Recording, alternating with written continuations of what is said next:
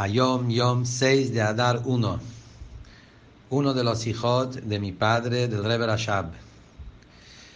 Es una ventaja extraordinaria que a Kadosh Baruchu lo merece a una persona que tiene, que recibe un don y un gusto, un gishmak, hacer un favor a otro Yehudi, hasta que la otra persona lo siente más apreciado que a sí mismo, porque sobre a sí mismo uno puede encontrar diferentes motivos porque él no merece, Dios libre, tener algo bueno, pero sobre la otra persona esto no tiene nada que ver.